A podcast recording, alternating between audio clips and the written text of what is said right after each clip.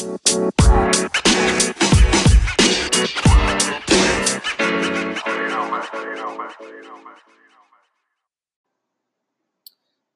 right, everyone, welcome back to another episode of the Business Blast podcast. I'm your host, Tyler Wagner. Today I have John Willkom with us. He is the best selling author of Walk On Warrior and the director of consumer packaged goods at NetRush, an e commerce retailer that helps brands succeed online. So, welcome to the show, man. Thanks for having me, Tyler. Really appreciate it. Of course. Grateful to have you on. So, John, the first one I got for you is what is the best story from your life that has an underlying valuable message? I'm going to go back to my days. So, I was a college basketball player at Marquette University. Um, my college basketball coach, Tom Crean, walked into the locker room at halftime of a game that we were losing. And I hadn't made an appearance at all in the first half of the game. So, he busts through the door. The first thing he says is, John Willkom, stand up. And at first, I thought, me like i haven't i haven't played a second in the game he then proceeded to call me out uh, for my effort all week in practice and um, how it had hurt the team because i hadn't been focused during the week. And uh, at the time i was really upset because i thought i can't contribute to the outcome of the game if i'm not playing. Um, but years later i realized that the message was pretty simple which was simply you matter to our team. And no matter if you're the best player um, in a team or an organization or the last guy on the bench, uh, what you do every day matters. So I appreciated the fact that he held me accountable and, and everybody else on the team um, to the same uh, to the same level. And then, what is the most valuable piece of information we should know that's within your expertise or industry? So I don't consider myself to be an expert by any means in the author space. Um, so I'll kind of turn to my day job, but I, I work in e-commerce and obviously Amazon dominates a lot of that conversation on a weekly basis. Working closely with them, um, what I found to be valuable is just simply how they approach innovation. And that's no idea is too big or too crazy. I'll give you an example of that.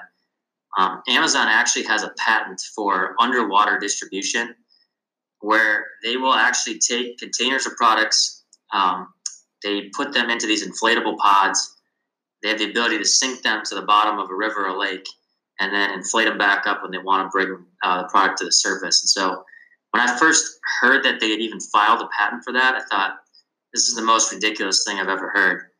But in a time where, where space is limited and the company's quest is obviously to sell everything under the sun, um, it's not the most far fetched idea. And I think it just uh, points to the fact that they want every idea out on the table no matter how uh, how big or crazy.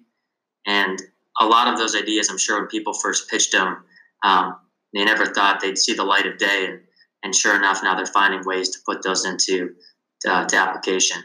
Hmm. And then, what is your best piece of overall business advice? So, not necessarily industry specific. I thought about this one for a while, but for me, it's really breaking everything down into ability versus motivation. And I always think of those two things with, with my team, which is simply if you lack ability or you, you are short on uh, certain skills or knowledge, you have to have a plan to improve.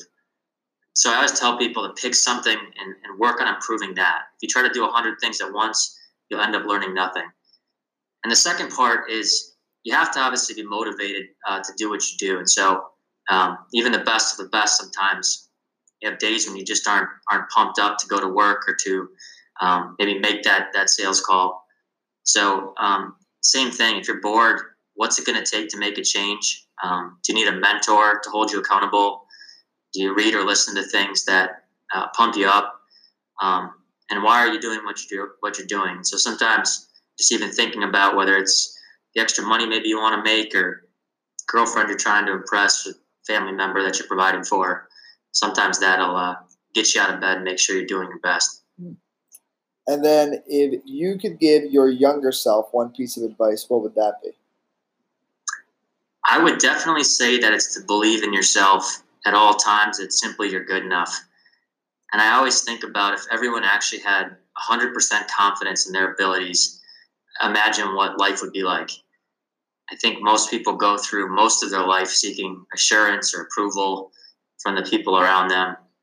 Um, and some of us have great managers, mentors, people around us that, that help us get the most out of those abilities. But for a lot of us, you need to either seek those things out or you need to find ways to self manufacture that confidence. Um, because again, I just think there's too many people that that go through most of their life and and um, and just never think that they're they're good enough at whatever they do, and then they've done it for 50 years, and then they realize they were good enough the whole time. Uh-huh.